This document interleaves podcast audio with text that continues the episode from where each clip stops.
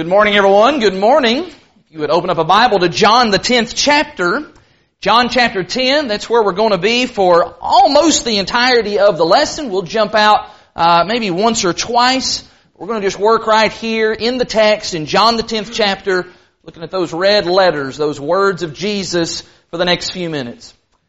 As you're turning to John chapter 10, I will echo the welcome that's been extended already. It is great to see everybody today, especially those of you who are visiting with us. We've even got some first time guests and we really appreciate your presence today, your participation today. We want you to know that that encourages us, the fact that you are here and you're taking part in the worship that we are offering unto God. We're here to, to exalt and lift up the Father and lift up the Son as Cody prayed about in his prayer, but we're also here to lift one another up and I hope that you've been uplifted already as we've sung and as we've prayed and right now as we get ready to study from the Word of God. This morning we return to our preaching theme for 2018 as we spend time with Jesus, coming to know Him better, drawing nearer to Him through these episodes and these encounters that are recorded in the New Testament from the life of Jesus. And this morning that brings us to John chapter 10, kind of a lengthy reading. Read with me if you will, beginning in verse 1. John 10 verse 1. Jesus says,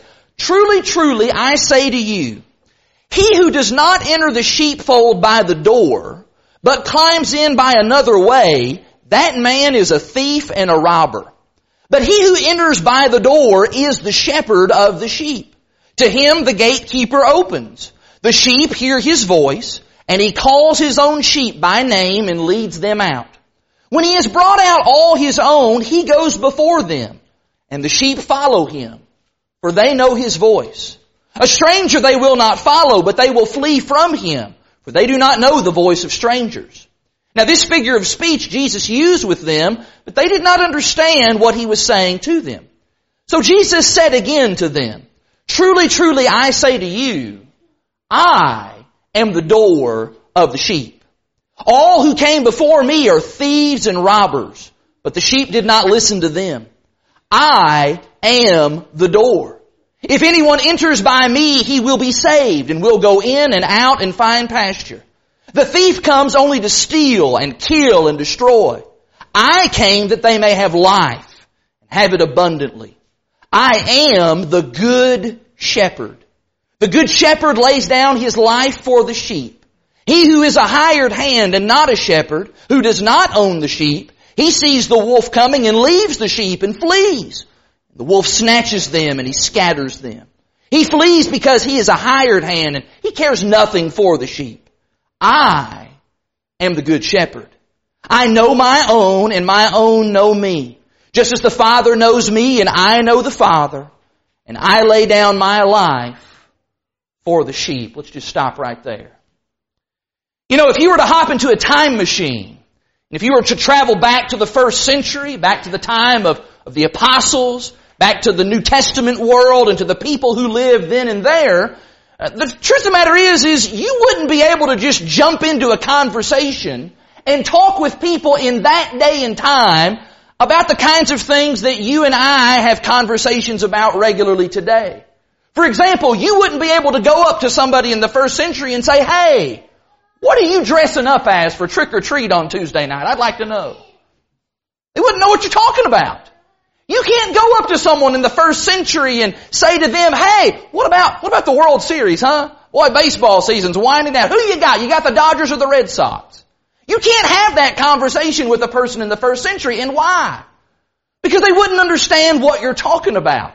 They wouldn't have any frame of reference. Those are all foreign concepts in that culture and in that time. If you want to talk to people in the first century about the World Series, or about trick or treat, or about United States politics, or about Kentucky basketball, or about any of the other things that are relevant in our day, in our time, well, that's going to require some explanation. You're going to have to give some backstory, and you're going to have to get those folks up to speed. Well, by that very same token, there are certain concepts and ideas and practices that would have been relevant to people in the first century that maybe we don't readily identify with in the 21st century. There are some things in Bible times that would have been very common to, to them, to those people living in those days, yet Yet it probably bears a little bit more explanation for people like us today. Like for example, this stuff here in John 10. The idea of shepherding. I'll be the first to confess, I don't know anything about shepherding. I have no firsthand knowledge or experience with that whatsoever. That is completely outside of my wheelhouse. Yet for a Jew living in first century Palestine, the image of a shepherd, that would have been very familiar to them. Seeing sheep and seeing shepherds, that, that would have been a daily occurrence if you lived in that time. In fact, if you did live back then, chances are you probably would have had a shepherd in your own family. Being a shepherd was not considered some menial task. It was not the kind of thing where, hey, you go out and you take care of the sheep today. That's your chore for the day. That's not how shepherding worked. On the contrary, shepherding was a very important and very involved occupation. To be a shepherd, you had to actually go through training for that. You had to be able to defend the sheep, and why? Well, because sheep were very valuable. Now, sheep were not necessarily valuable because of their meat, although they were sometimes used for food and used for sacrifices. But what made sheep valuable was their wool. That could be used for making fabrics and clothing. And so sheep then in many ways, they were, they were a commodity. A commodity that had to be protected because the longer that that sheep lived, well, well, the more money you could make off of that sheep, the more wool it would be able to produce. A healthy sheep, I am told, would live anywhere from 10 to 12 years on average, and some sheep would live as much as 20 years old. As a result, what that means is that means that shepherds spent a lot of time with their sheep. They spent time getting to know their sheep, getting to know the personalities, if you will, of their sheep. They would even give their sheep names, like the way that we give our pets names, our cats and our dogs, we give them names. The bond between a shepherd and his sheep. It was so close that sheep would actually learn, they would be trained to learn the voice of the shepherd and they would then respond to it. They would follow after him when they heard his voice. Sheep were entirely dependent upon the care and the protection and the guidance that the shepherd gave them. Now, it is against that backdrop that imagery that would have been just instantly recognizable to someone living in the first century, it is against that backdrop that Jesus delivers one of his famous I am statements when he says here in John chapter 10, I am the good shepherd. And you know, for us here at Lakeside, coming off a week of studies where we've been studying about shepherds in the sense of a local church, I really can think of no better way to follow that up than by us spending just a few minutes this morning talking about the chief shepherd. The words that Jesus speaks here in John chapter 10 that help us get acquainted with our good shepherd. Because I believe that when we do, when we look at these words here, what's going to happen is, is we're going to come to understand some very fundamental truths about Jesus, about His nature and about His work. We're going to learn some things about the Father and how you get to the Father, and even more importantly than that, we're going to learn some truths about ourselves. That makes this section in John chapter 10 vitally important. Because make no mistake about it, you and I, we are in this passage. Jesus speaks of what He has done and what He is doing for His sheep, His flock, the sheep of His pasture. And this morning, I want to set before you three important truths. Three truths about this sheep shepherd relationship that Jesus describes in John chapter 10. First and foremost, I believe that Jesus is telling us that we can be deceived. He is issuing a warning here about deception and that if we are deceived, that actually can result in us dying. Now, that's probably not the most warm and fuzzy way to begin a sermon, but I am starting here intentionally because I don't want us to get all warm and fuzzy with this text. The temptation here when you start talking about sheep and shepherds is we get this really sentimental kind of view and picture of shepherds in our mind. We see pictures all the time. If you were to just Google the words Jesus shepherd or Jesus and sheep, what you're going to get is this image of this very warm and gentle man. And he's in this peaceful and calm pastoral setting. And his arms are just full of all kinds of little fuzzy wuzzy cuddly little lambs and sheep and it's just so sweet and it just makes everybody just coo and just, oh, look, it's just such a pretty sight. But in John chapter 10, Jesus is not talking about shepherding as some kind of warm and fuzzy picture at all. Jesus knew that first century shepherding, that it was hard work, that it was tiring work. In fact, many times it was dangerous work. Look at how he begins the whole discourse here. Verse 1, he says that this work involves thwarting off, watching out for thieves and robbers. Add to that what he says in verse 12. He who is a hired hand and not a shepherd who doesn't own the sheep, he sees the wolf coming. And he leaves the sheep and he flees and the wolf snatches them and scatters them. You read those kinds of ideas and it becomes clear shepherding is not for sissies. This is dangerous stuff. You remember what David said back in the Old Testament about fighting a lion and a bear? Is anybody ready to step up and tell David now, David, that shepherding stuff, that's for wimps? Absolutely not.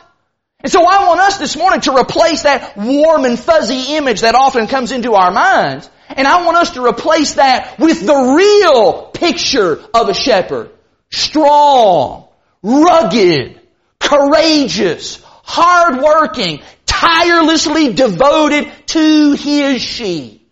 Because I believe when we get that accurate picture of the shepherd in our minds, what's going to happen then is we're going to be able to distinguish the true shepherd from the false shepherds. And this I actually believe is the main emphasis. This is actually the main point. This is the main reason that Jesus issues this discourse here in John chapter 10. If you were to follow along in chapter 9 and go into chapter 10, what you'd find is you find that Jesus is at odds once again with the Pharisees, the popular religious guides of that day and time. And Jesus says to his audience standing there, you need to be able to differentiate between the bad shepherds and the good shepherd. Because if you can't make that distinction, there's a possibility you'll be led astray and you will die. Spiritually, you will die. That means we're talking about some pretty high stakes here, aren't we? You know, when we talk about being deceived, being tricked, we're not talking about being tricked like when you see a magician on television. He does a magic trick.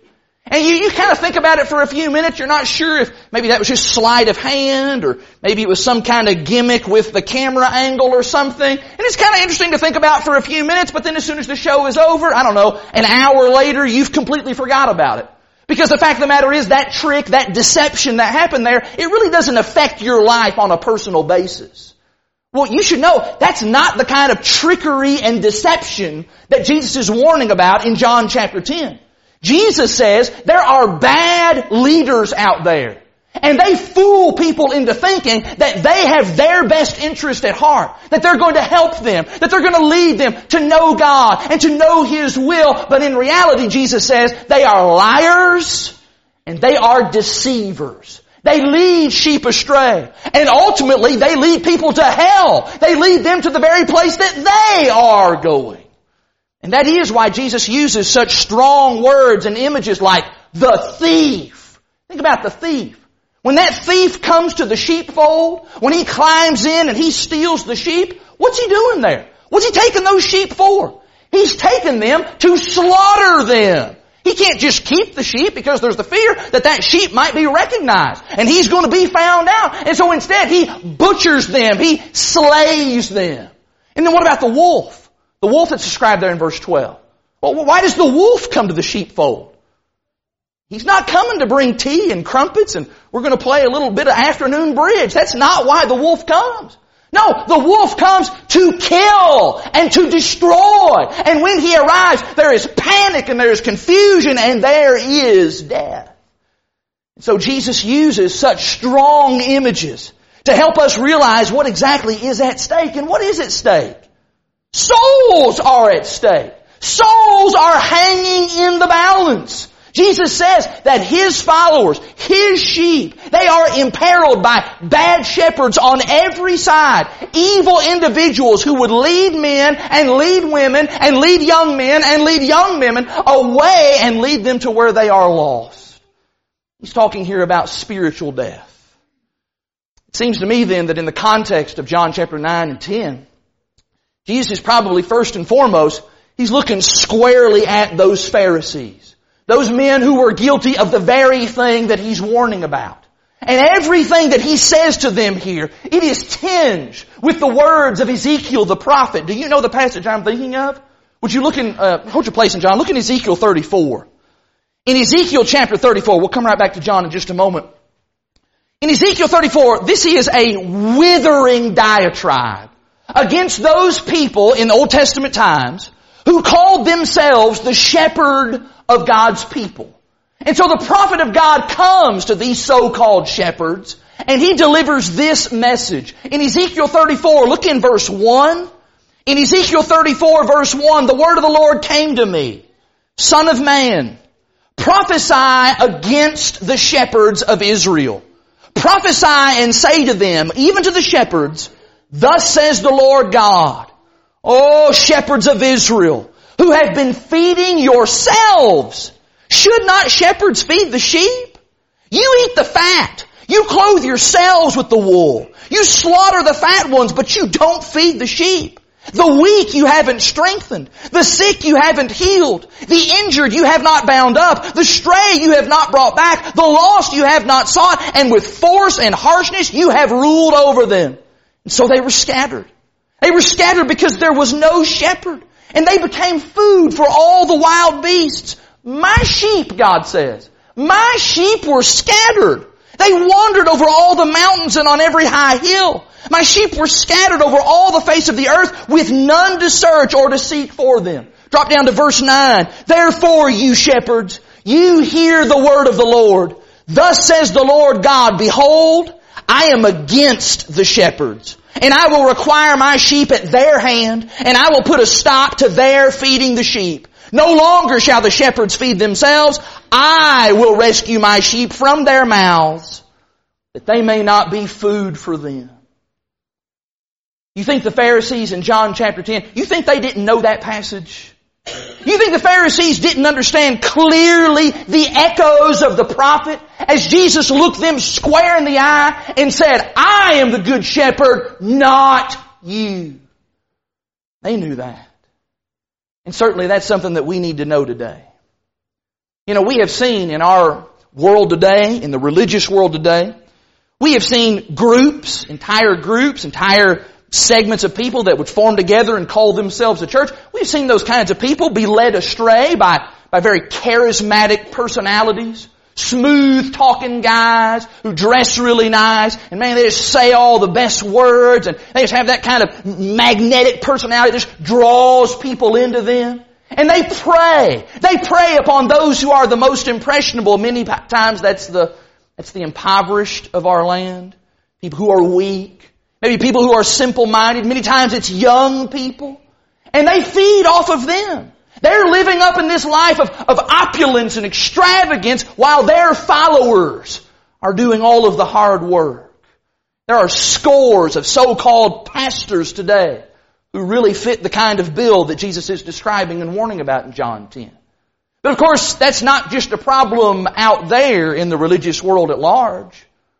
What about when those kinds of problems come in here? What about whenever there's division amongst the people of God because maybe an elder or a preacher or some other influential person within a congregation, they start accumulating to themselves a following. And they start demanding that the sheep do their bidding and you follow me where I go and you listen to what I say. Or what about when somebody comes along, maybe a teacher of some sort, and they claim to have found some kind of deeper meaning in the text. They're always just seeming to be more spiritual and more profound than everybody else. These are the kind of people who have found maybe some, some new twist on the Lord's Supper. Maybe they found some new, deeper insight into the book of Revelation. Maybe they figured out some revolutionary way to worship God that we apparently haven't figured out. What happens? What happens is, is like a moth to the flame. People are drawn to those kinds of shepherds. And what Jesus says loudly and clearly here in John chapter 10 is don't be deceived. These are false shepherds. They are not good shepherds. These are people who are all about exalting themselves and accumulating followers and getting glory for themselves. False shepherds always have a false agenda. And that underlying motive can be seen in their lives if you'll look for it. And Jesus says you need to look for it. You need to put them under the microscope. You need to scrutinize what they say and do. Compare their words and their deeds and what they're spouting. You compare that to this. You compare that to the words of Jesus. Compare that to the things that are in this book. Does it match up with what is recorded? Because if you don't do that, you run the risk of believing a lie. And if you believe a lie, it could cost you your soul. In sharp contrast to that, Jesus says secondly, that if you will look closely, and if you will make that distinction, if you'll separate the true shepherd from the false shepherds, what's going to happen is, is you're going to find that I, the Lord, I am the only way in. If you look again at John chapter 10, you will notice that there are actually a couple of different I am statements in this particular text. In verse 7, Jesus says, I am the door of the sheep. In fact, he says it again in verse 9. I am the door. Now, that's a little bit strange to us, I think. You know, we, we get the shepherd thing because twice he made that statement, verse 11, verse 14, I am the good shepherd, and all the other surrounding stuff around it is talking about sheep and shepherds, and we get all of that. But how does, well, how does being the door, how does how does that fit into this equation? How does that fit in this context? What exactly does Jesus mean by that? And how does that work within this shepherding analogy? Well, maybe a little bit of explanation and illustration will help us out here. Sir George Adam Smith was a prolific writer during the early 1900s, late 1800s, early 1900s. And to this day, his writings about the, the geography of the Holy Lands are actually considered just a standard reference book, kind of considered to be amongst the best of that. On one of his trips to the Holy Land, one of his trips to Palestine, he actually ran into and he met a Bedouin shepherd and he began to talk to this man, began to inquire about his life as a shepherd living in those very lands where Jesus spoke these words. And as he got talking with him and having conversation with this shepherd, eventually he asked, hey, could you take me to your sheepfold? I've never seen a sheepfold. I'd like to see what that looks like. Can you show me your sheepfold? And the shepherd obliged. And so he took him to the sheepfold. And the sheepfold is basically just a, a rocky enclosure, kind of what we might just call a corral. It's a corral for the sheep. But one of the things, the first thing that Sir George Smith noticed, he noticed pretty quickly that there was, well, there's no gate. There's an opening, there's no actual door there. No door of any kind to, to keep the sheep in or to let the sheep out. And so he began to ask the shepherd, he said, hey, what about, what about the door? Why is there no door? And the shepherd was kind of confused at first because there was a little bit of a language barrier. But eventually he understood what uh, Sir Smith was saying, and so he finally replied, he said, well, I am the door. And Sir Smith was just completely flummoxed by that. What do you mean you are the door? How can you be, you're a person. How can you be a door? That's just not possible. And the shepherd replied thusly. He said, when the light goes away, when it gets dark, he said, I put all of my sheep inside. And then I, I lie across the open space. And nothing comes in that doesn't go over my body. And nothing goes out that doesn't come over my body. I am the door. And I love that. Because I believe that's exactly what Jesus means here in John chapter 10. That's a powerful image, isn't it? Jesus is saying, I am the living door. In order to come into this fold, you must go through me. And in order for you to go out into pasture, you must go through me. What that means is, is that means that Jesus, first of all, Jesus is the protector of the sheep. That is, you come through me and you will be safe inside. And that also means as well that Jesus is the provider of the sheep. You go through me to get out to the pasture and to be fed and to find sustenance. In fact, look at the promise that Jesus gave again in the text. Look in verse 9. In John 10 verse 9, Jesus said there, I am the door. If anyone enters by me, he will be saved. And he will go in and out and find pasture. Verse 10, the thief comes only to steal and to kill and to destroy. I came that they may have life and have it abundantly. Jesus says that He is the way. He is the only way to the abundant life. And I'll have you know, that's talking about more than just heaven. It would include heaven, but it includes the abundant, the full and rich and satisfying life that we can enjoy right now as being children of God. And in fact, that exclusivity, the fact that He is the only way to that life, it's furthered in verse 11 when Jesus says there, I am the good shepherd. And I want you to understand that the construction of that verse is actually, I am the shepherd, the good one. The emphasis there is on good. That is a word that can mean beautiful, but in this context it means excellent. It means most noble, the best, the only one of its kind. Jesus is the only one who can save and serve in this capacity. He is the only one in this class. He is the only one who can shepherd us and lead us to true abundant living. Now there's lots that could be said about this. There's lots here that we could tie into messianic prophecy about how God had made that promise that I'm going to shepherd my sheep. And we read that a moment ago in Ezekiel 34 and here it's being fulfilled in Jesus. But I want you to simply see this morning that Jesus says not once, not twice, not three times, but four times. He says, I am the door. He says, I am the good shepherd. I am the door. I am the good shepherd. And every time he makes that statement, it is singular. One. The only one. Jesus does not say, I am one of many ways. I am one of many good shepherds. I am one of many doors. No. He is the door, the good shepherd, singular. There is salvation in no one else, Peter said in Acts 4 verse 12. There is no one else who can let us in. No one else who can give us access to the Father. No one else who will care for us and protect us and lead us and save us. No one but Jesus Christ. And what that means is, is that means that John 10, this exclusivity, that means that John 10 oftentimes becomes very offensive in our world today. You think about it. Jesus is making all of these exclusive kinds of statements about how He is the only way, but in our world today, that's just not very politically correct. That's not politically correct at all.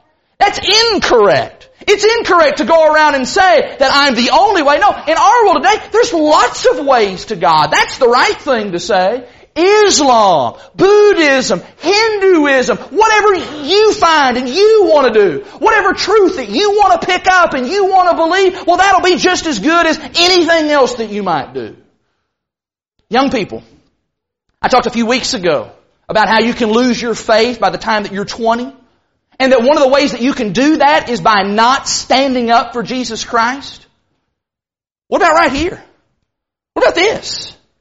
Will you have the courage to stand up and affirm to your friends? Especially when you get out into the world, you go off to college and you go to places, you start encountering lots of different people with lots of different ideologies. You're going to have the courage to stand up and affirm what Jesus says here. That He is the door and the good shepherd and there is salvation in no one else.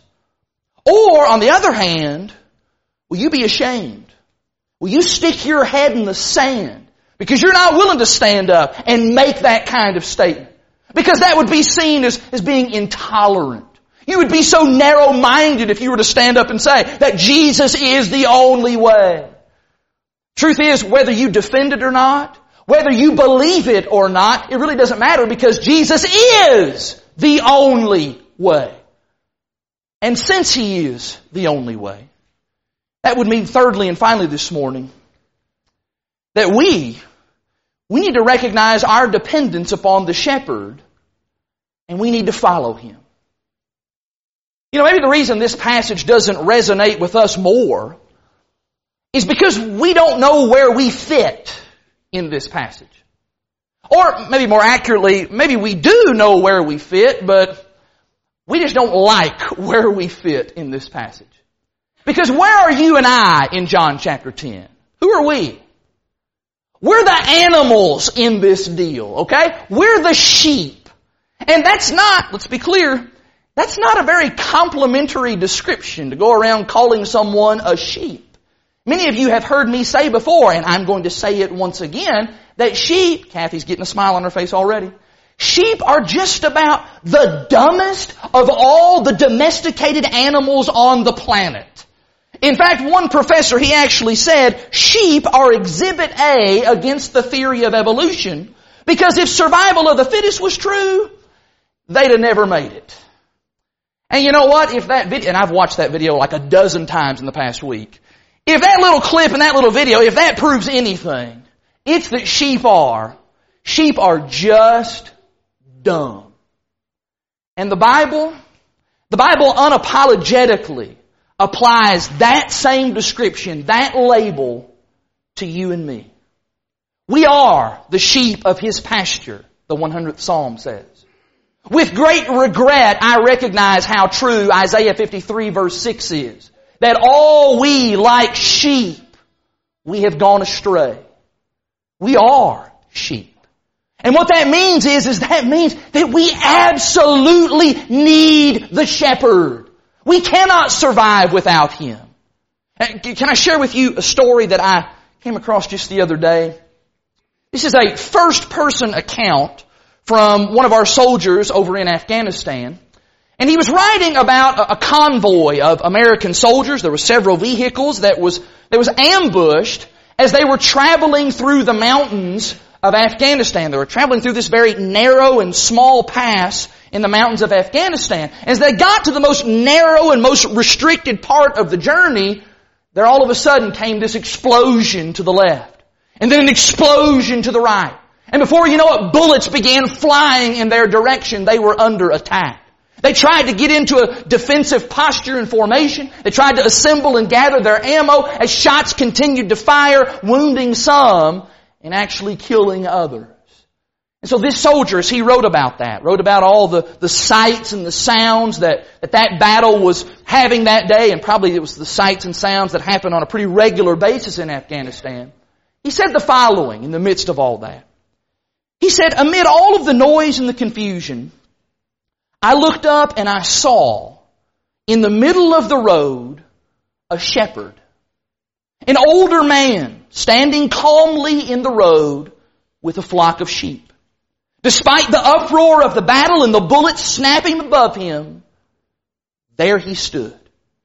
In one hand, he held a wooden staff, and I watched as he stretched his arms out wide. The sheep responded immediately by clustering around their shepherd. He lowered his arms, and he touched several on the head with his staff. And the sheep responded by raising their heads and they quietly followed him as he slowly walked out of sight and out of harm's way.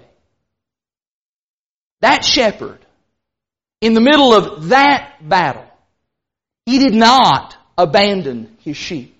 He did not panic and run away and leave them there to die. And why? Because they are his sheep. They are his sheep.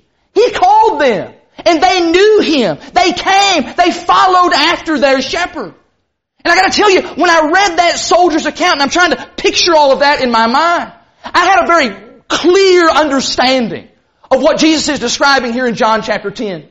Because just like in that story, I recognize that I, I am in the middle of this colossus battle that's being waged. A battle between good and evil. A battle between light and darkness. A battle between God and the forces of Satan. And all around me, this battle is raging every single day. And I do not understand what is going on. And I do not what, know what to make of all of this. I do not know how to solve all of the problems that I see in my world. And I really just don't know what to do. In fact, there are times when I just feel like I am going to die right in the middle of all of this mess. But then in the middle of all that, through the eye of faith, I look up and what do I see? I see my shepherd. I see Jesus. And what does the shepherd do? The shepherd raises his arms. And I know in that instance that I need Him. I need to go running to Him. I'm never going to be able to survive this on my own. I don't know where to go. I don't know what to do. I don't even know what's happening. So I'll just simply follow Him. And when the Good Shepherd calls, I'm going to answer. I must follow Him. And I believe that's exactly the point that Jesus is driving at in John chapter 10. That in Him, in Him alone is safety and life and peace and hope and all that is good and I need Him and you need Him. Can I make that very clear when we talk about following the shepherd? You understand first and foremost that following Jesus means that we obey Jesus. You know, when the shepherd, when he raised his arms in that story, what happened? The sheep came to him. They were responding to his instructions. That's what the raising of the arms meant. And here in John chapter 10, when the shepherd utters his voice, verse 3, what do the sheep do in verse 4? They come. They follow him. They obey his instructions. They don't just sit there and listen and go, hmm, that was interesting what the shepherd said. Let that sound just reverberate in their fuzzy wuzzy little ears. No! They heard and then they answered that summons. Please don't get some kind of sentimental idea this morning that, well, I can be around the shepherd. Hey, we've come here today. We're in the presence of God. There I am. I'm here. I'm, I'm around the shepherd today. But you know what? I don't really have to do what he says because, hey, I spent some time with the shepherd. Or please don't think to yourself, you know what? I can be around other sheep. And these other sheep, yeah, they're obeying. They're doing what the shepherd says, but even though I'm not doing what the shepherd says, that's okay because, well, I hang around all these obedient sheep one, two, three times a week when I go to church. No, that's not it. I must do, obey what the shepherd says. Look at verse 14. Because really this whole thing is about relationship. In verse 14, Jesus says there, I am the good shepherd. I know my own and my own know me. That word know, that word there is relationship language. It's not talking about just kind of intellectually knowing someone. Hey, I know your name. I know how tall you are. I know your weight. I know your birthday. No. That's talking about being in relationship. Just like the relationship Jesus goes on to describe in verse 15. Just as the Father knows me, I know the Father. And of course, that relationship, that obedience, it's all predicated upon trust, isn't it? The reason those sheep in Afghanistan, the reason they followed their shepherd right in the middle of warfare, is because they trusted him. They trusted that he knew what was the best thing to do. They trusted that he knew where was the right place to go. And when Jesus comes along in John 10, and he says that the sheep, they know my voice, what he's saying is he's saying that the sheep, they trust me. Following the Good Shepherd. It means obeying, but it also means trusting His Word. Why is it then, can I just ask? Why is it that it seems like sometimes we almost have to argue people into following the Good Shepherd? Why is it that sometimes when a Christian, when their life is, is out of line and it's not what it ought to be, why is it that we have to fuss at them and holler at them and we have to practically almost coerce them into doing the right thing. I can tell you why some sheep are like that. It's because there's a failure to trust on their part. They don't trust the shepherd like they should. There's no depth of relationship there.